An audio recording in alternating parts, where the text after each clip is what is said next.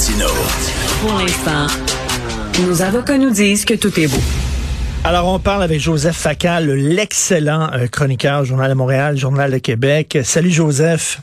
Salut Richard, comment vas-tu? Ben très bien. Écoute Joseph, toi qui es professeur depuis euh, depuis de, le, depuis longtemps, euh, je sais pas si tu as vu, je sais pas si tu as vu le premier épisode du Bonheur, la sitcom à T V A, ou si tu as vu passer ça sur les médias sociaux, mais il y a Michel Charrette, l'excellent Michel Charrette, qui joue le, le personnage d'un prof et qui pète les plombs contre ses étudiants. On écoute un extrait. Année après année, j'enseigne à des élèves encore plus imbéciles que ceux de l'année d'avant. Puis après vingt ans, ça donne quoi? Des hosties de légumes, même pas capables d'accorder cheval au pluriel, pis qui veulent décider du sexe des chaises, tabarnak! Ok, calmez-vous, monsieur. Ta gueule, hostie de face de raie, j'ai pas fini! Écoute, Joseph, je parlais tantôt à un psychologue.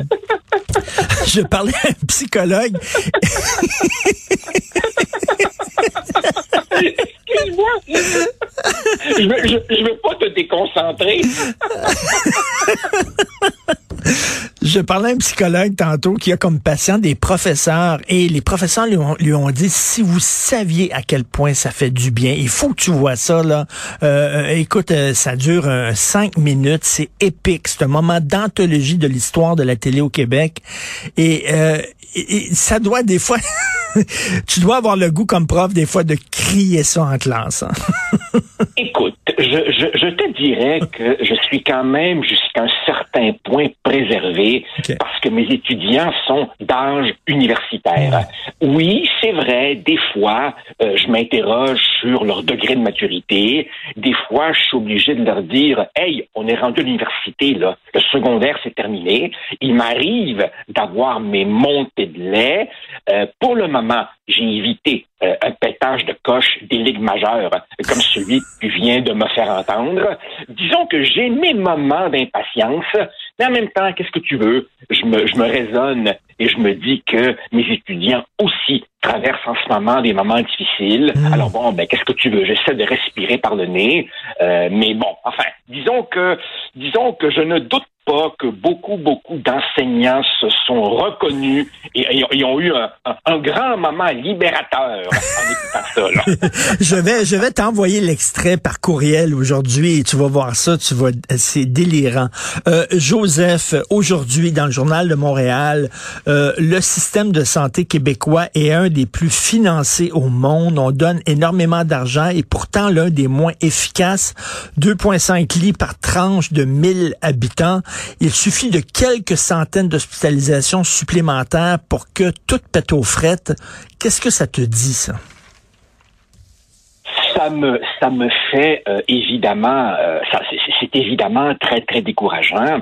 Richard, c'est d'autant plus décourageant que, sans infliger à nos auditeurs euh, un long cours d'histoire, il faut savoir que le système de santé qu'on a au Québec, grosso modo, euh, a été mis sur pied entre soixante-dix et soixante-treize sur la base du rapport d'une grande commission d'enquête qui s'était promenée pendant des années. Et ensuite, au cours des soixante dernières années, on ne compte plus les rapports qui ont diagnostiqué les problèmes. Le rapport Rochon, le rapport Clair, le rapport Ménard. Et tu pourrais vraiment faire un copier-coller. Ils disent tous la même chose. L'hospitalocentrisme, euh, les, les déficiences de la première ligne, la bureaucratie soviétique, les problèmes évidemment posés par le paiement à l'acte des médecins, les problèmes de gestion, les rigidités corporatistes, les luttes de pouvoir, euh, le, le, le quasi-monopole complet euh, du, du, du secteur public, les contraintes évidemment imposées par la loi fédérale qui permet de couper les vivres aux provinces s'ils ne respectent pas un certain nombre de conditions. Tout cela, tout cela, tout cela a été écrit noir sur blanc et diagnostiqué depuis des décennies. Alors évidemment, oui, je comprends et partage le découragement euh, de, de, de, de tout le monde. Pourtant, tu sais, on a introduit ces dernières années des mesures sensées. On essaie de mieux coordonner, on essaie de désengorger les hôpitaux, virage prévention, virage soins à domicile. Mais tout ça, tout ça, Richard, ne résout pas et, pire encore, ne va pas résoudre dans l'avenir le problème fondamental qui est qu'avec une population qui vieillit, les besoins vont s'alourdir. Ben de l'autre oui. côté, de l'autre côté, ben les ressources, elles sont limitées. Parce qu'évidemment, la plupart des gens au Québec trouvent qu'ils sont déjà assez taxés, merci. Alors, si on pense qu'on a des problèmes maintenant, comme on dit en espagnol, watch out. Parce que la démographie, la démographie va empirer tout ce qu'on connaît en ce moment. Et c'est là, Richard, qu'on arrive au moment où il faut se poser des questions. Tu vois, on, on arrive à un point où on se frappe inévitablement au fait qu'il n'y a pas de solution sans douleur, et c'est là mmh. que le débat devient idéologique et émotif, parce qu'évidemment, tu me vois venir, à partir du moment où les finances publiques sont au bout, ben, se pose la question de, de, du recours éventuel à davantage de privés. Et c'est là, évidemment, qu'au Québec, euh, on rentre dans ces débats. Oui, c'est ça, le modèle américain, la médecine à deux vitesses, ben patata, oui. patata, et, et, et le débat devient rapidement un dialogue de sourds.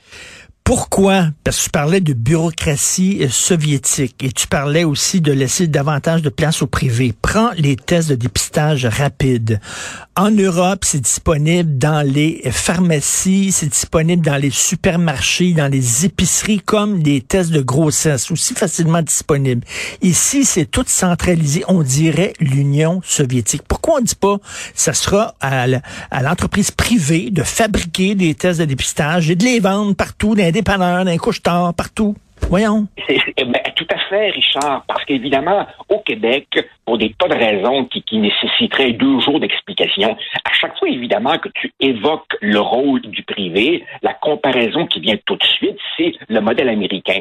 Il faut savoir, Richard, que la médecine privée, bien encadrée, elle est très répandue en Europe, dans les sociétés qui fondamentalement se définissent comme, disons, social-démocrates, idéologiquement modérées. T'as du privé en France, t'as du privé en Allemagne, t'as du privé dans les pays scandinaves, mais évidemment, euh, au Québec, la, la, la polarisation idéologique fait que si tu abordes ces questions, tu es évidemment Belzébuth, l'antéchrist six cent soixante-six, et là, rapidement, évidemment, le débat, le débat devient cacophonique. Mais, mais, avec ce qui nous pend au bout du nez, en termes de vieillissement accéléré de la population, avec des finances publiques qui, pour le moment, tiennent le coup, mais qui sont quand même fragiles, il y a, il y a un problème, si tu veux, mécanique, d'accroissement de l'écart entre les besoins qu'on devra combler et les ressources disponibles qui vont rendre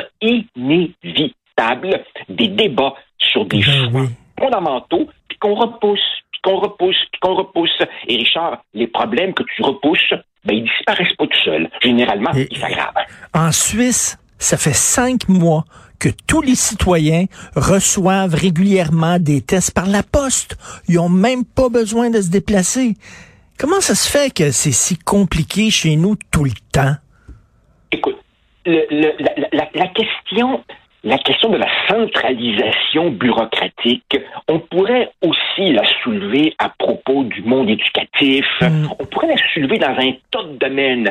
Je sais pas. Je, je te dirais qu'une hypothèse que j'ai est que une société comme la nôtre, euh, minoritaire, euh, euh, a beaucoup, beaucoup, beaucoup, beaucoup investi dans l'État comme, si tu veux, moyen de nous faire euh, accéder à la modernité. On a beaucoup investi dans l'État au point qu'il est devenu paternalisant ou maternisant, appelle ça comme tu veux. Mmh. Nous sommes une société qui a beaucoup investi dans le tout à l'État. Rappelle-toi, au début de la Révolution tranquille, Jean Lesage disait de l'État du Québec, il est le premier d'entre nous.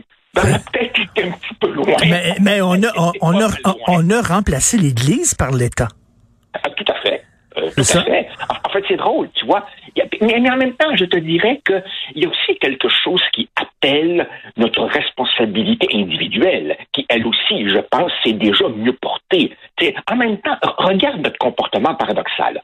On rend l'État responsable de tout ce qui va mal, et en même temps, quand vient le temps des solutions, ben on se tourne vers l'État et Dr Arruda et François Legault et patati patata.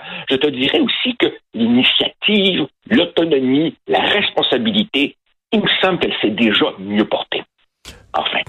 Tout à fait. Écoute, euh, mon cher Joseph, tu es un vaccin contre la bêtise, l'immobilisme. On n'a pas eu le temps de parler de ta chronique, mais je dis aux gens d'aller la lire aujourd'hui parce que c'est très intéressant sur ce qui se passe là, euh, au point de vue de la justice au fédéral où euh, si tu utilises une arme à feu là, dans un hold-up ou alors tu décharges une arme à feu dans l'intention de blesser quelqu'un, c'est minimum quatre ans de prison tout de suite obligatoire. Et là, on veut reculer. Le nouveau hey, ministre de la Justice... Voilà, on veut reculer, évidemment, à cause de la théorie du racisme systémique.